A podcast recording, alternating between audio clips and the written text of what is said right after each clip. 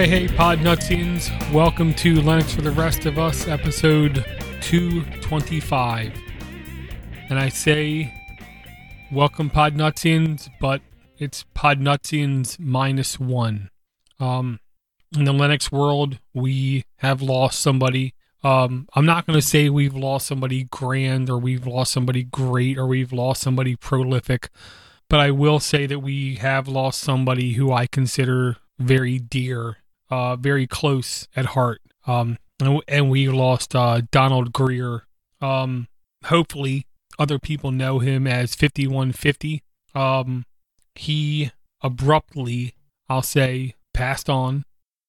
There isn't really a lot I can say except I I really do already miss the guy. I really do like the guy. Um, looking back through my email archive, um, he emailed me almost nine years ago. Um, and I can say without a shadow of a doubt, while he was on other podcasts, while he was a part of IRC channels, while he was a part of mailing list, while he was a part of all these social media endeavors, um, I honestly don't care because I know he was a diehard Podnutsian. Um, every time I saw him at an event, he couldn't wait to say hi. Every time he was at an event, I couldn't wait to say hi to him. Um, unbelievably nice, unbelievably cordial, unbelievably generous in everything that he did. Um, I'm not one of those guys who go out of his way to say nice things about people just because they recently died. I have no problem in saying in in certain instances, uh, Donald Greer was annoying, aggravating, insulting to some people. Uh, that's because that's what he was. He was a real, honest to goodness person with real, honest to goodness feelings and real, honest to goodness opinions. Um, I honestly am upset that I'm not going to be able to hear his reviews, his opinions, his exploits of uh, Linux events because I always knew when I would hear him talking about a conference or an event, I knew exactly where he stood. Um, I knew he was obsessively on the brim of free and open source software. At the same token, I knew he was also unbelievably cordial in people coming into free software. Um, he had no problem helping people out. Uh, he also had no problem telling projects or people when they were doing things wrong. Um, I really love the fact that he still used his email from linuxbasement.com. And if you don't know what Linux Basement is, uh, you have missed out on a huge portion of what it meant to grow up and educate yourself about what it meant to be in Linux, is what I'll say. Um, I told Chad, Chad Wollenberg tonight about his passing because apparently all these people that knew 5150 didn't tell Chad. Um, if you knew in air quotes 5150 and you didn't tell Chad, then I have no problem in telling anyone that you really didn't know 5150.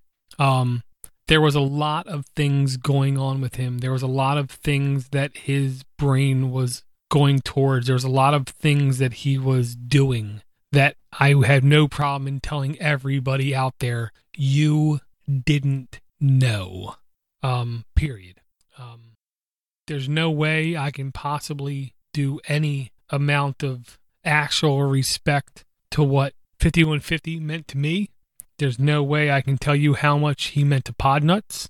Uh, there's no way I can tell you how much he meant to other syndications like Linux Basement, like all Oggcast Planet, like Tilts, like Dev Random, like Linux Lugcast, like Sunday morning Linux review, like anybody involved in Linux.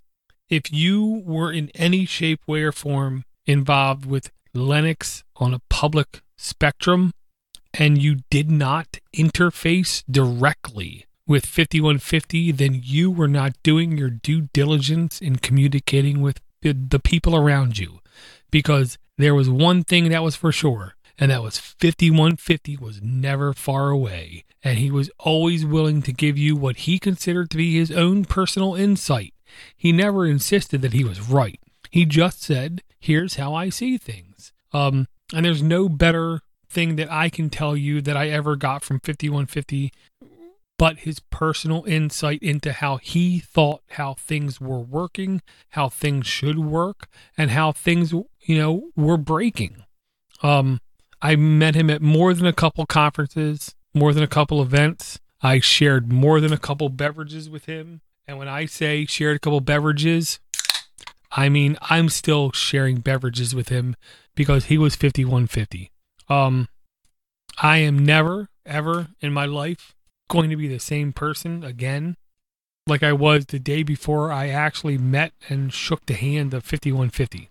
Um, I really hope that everyone respects what he respected. And what I mean is, quite literally, go back and listen to everything that you could possibly consider that he listened to. Take in what he could have possibly taken in and then and only then will you actually begin to comprehend all the little nuances, all the little things that was going on in the brain of 5150. Um, I'm not going to claim to understand him, but I will tell you when he communicated with me directly, I felt like, oh, yeah, I absolutely understand everything this guy's talking about.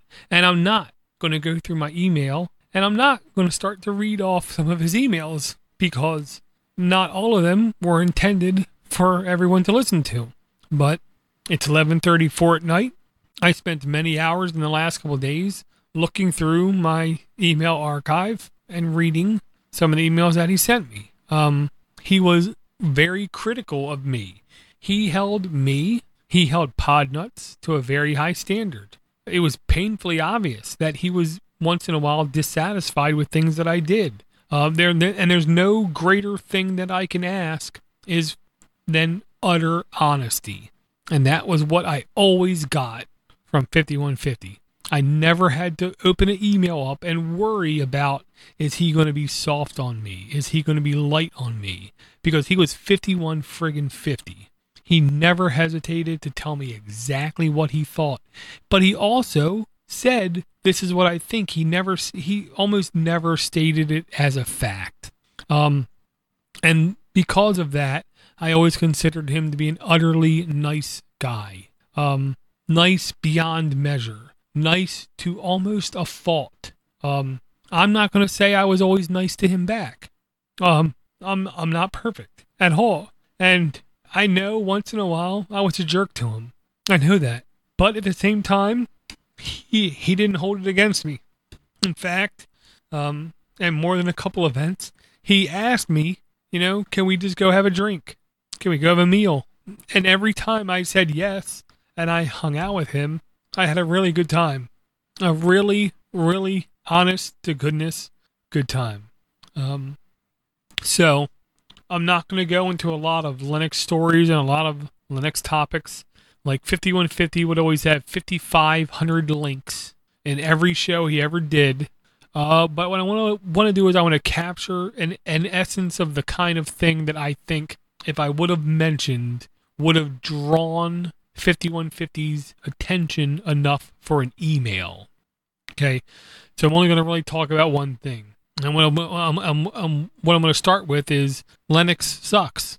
Linux news is pathetic. Linux business is utterly boring. Linux enterprise is abysmal. It's dull. It's so boring. It's, I mean, uh, I think I have more fun sitting on the can delivering some compost. Uh, that that's how I feel mostly about Linux these days. It's very non-entertaining. Is what I want to say. So I'm going to talk about the ecosystem, the environment, the business of Linux. Um, so I'm, I'm going to first directly quote Milton Friedman. Okay. This is a quote, I want to say it's from about maybe possibly 84, 82, 1982 for you youngsters out there. Um, and he was not talking about Linux obviously, because Linux didn't exist. Okay, here's uh, the best I can quote him. He was talking about politics He was talking about economy. He was talking about ecosystems. He was talking about civilization. And he was talking about governance. And he was talking about government. Pause. Everything I just said, if you relate to Linux, does have some relation. The Linux citizenship, the Linux governance, the Linux ecosystem, the Linux, you know, people, system, all of that. Okay. And this is what Milton Friedman said We do not need to change Congress. People have a great misunderstanding about this. People in Congress are in a business, they are trying to buy votes. They are in the business of competing with one another to get elected or reelected. The same congressman will vote for a completely different thing if he thinks it's politically profitable. You don't have to change Congress. People have a great misconception in this way. People think the way that you solve things is by electing the right people. It's nice to elect the right people, but that is not the way that you solve things. The way that you solve things is by making it politically profitable for people in the wrong business to do the right things. I'm going to say that last part again clearer. The way you solve things is by making it politically profitable for the wrong people to do the right things. I'm going to say that again. The way you solve things is by making it politically profitable for people, the wrong people, to do the right things. Okay, now I'm going to just take a step back and I'm going to digest beer, alcohol, and yes, this little bit of text. For people in America in 2019, I hope you understand the real place of change is in Congress. It's not in courts, it's not in the Supreme Court, it's not in commissioners, it's not in presidents. It's in Congress. Okay. That's why Milton Friedman focused on if you want to cause the greatest change, you need to have an effect in Congress. And electing the right people, in air quotes, the right people, is a very nice thing to do. But you will never solve anything by electing the right people. You have to make it profitable in those individuals' eyes who are currently there to make what you consider to be the right choice. Now, take a step back and let's talk about businesses. Let's talk about capitalism. Let's talk about US economy. Let's talk about software. Let's talk about operating systems. Let's talk about software stacks. Let's talk about software deliverables. And now let's take this in context of that. And let's redo Milton Friedman's little speech there, but let's re and let's rephrase it in the form of 2019 and FLOSS software, free Libre open source software, and let's not put it in the terms of government and e and e um e economics. Now, I did a similar thing, but not as in depth when I talked about Charlie Chaplin's and the greatest speech ever, where he went. He he was primarily a silent actor, but he did a movie where he gave quote unquote the greatest speech ever. Okay. And I went through that a little bit and I told how I related that to Linux free software, open source. And I'm going to do the same thing with this. Okay. One more time. Let's review the original Milton Friedman speech. We do not need to change Congress. People have a great misunderstanding about this. People, me, you, everybody in America has a great misunderstanding about this. People in Congress are in business. They're trying to buy votes. They're in the business of competing with one another to get elected or reelected. The same congressman will vote on anything it doesn't matter. They'll vote one way or another as long as they think it's politically profitable for them to do so. They have no morals. They have no ethics. They have no backbone. They have nothing. They just want to get elected or reelected. You don't have to change Congress. In fact, it's worthless to change Congress. People have a great misconception in this way. People think the way that you solve things is by electing the right people. It's nice to elect the right people. It feels really good to elect the right people. But that is not the way you solve things. The way you solve things is by making it politically profitable for the wrong people to do the right things. It's really deep when you actually break down this little speech. And I'm going to have it in the notes and I'm going to have a link to the YouTube video notes. Now let's make it more Linuxy, more floss, more open source. And let's not go through default packages that are installed on a distribution that nobody uses. Let's not talk about clickbaity headlines. Let's not talk about really pointless things that have been talked about for five or 10 years straight. Let's talk about something completely different. Let's talk about ethics and morals in free software. I know I'm sorry. Let's redo this speech. And we're going to start with We do not need to change business, or we do not need to change capitalism, or we do not need to change the economy instead of we do not need to change Congress. We do not need to change business. Businesses are what we're talking about when it comes to free software because that's what drives all of the money. Okay, business, economy, capitalism. We do not need to change business. People have a great misunderstanding about this. Okay, people in businesses are in business. They're trying to win over consumers. They're in the business of competing with one another to get constant, ongoing monthly payments or services from customers or to continue to get monthly revenue from customers. The business will do whatever the business has to do. It doesn't matter. They have no business, they have no ethics, they have no morals. They will do whatever it takes. They will change their mind on a dime if it means they can get another monthly payment from you or another yearly payment from you. If they think it's politically profitable or business profitable, you don't have to change business. You don't have to change companies. You don't have to change capitalism. Citizens or end users have a great misconception in this. You don't have to change capitalism. Users have a great misconception in this way. Users think the way that you solve things is by choosing the right business. Damn, that hurt. Users think the way that you solve things is by choosing the right business. It's nice to choose the right business. It feels really good to choose the right business. But that's not the way that you solve things. You can pick Zareason. You can pick System 76. You can pick Think Penguin. You can think Red Hat. But that's not how you solve things. Oh, yeah, I'm sorry. I'm really sorry. That cut really deep.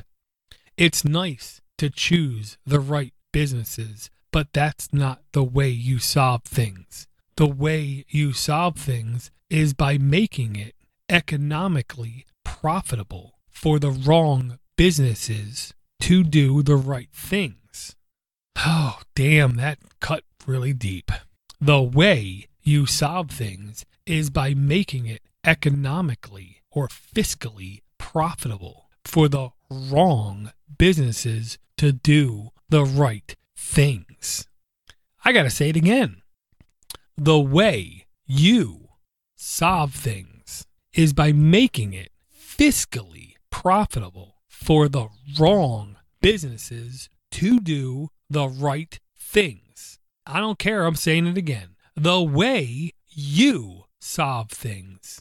You, end users, solve things is by making it fiscally profitable for the wrong businesses to do what we consider to be the right things. And I gotta, gotta say this if you've been aware of free Libre open source software, you should have seen dramatic, dramatic changes. And the company I'm going to use is Apple, Samsung, and Microsoft. We've seen them do unbelievable changes to everything they do.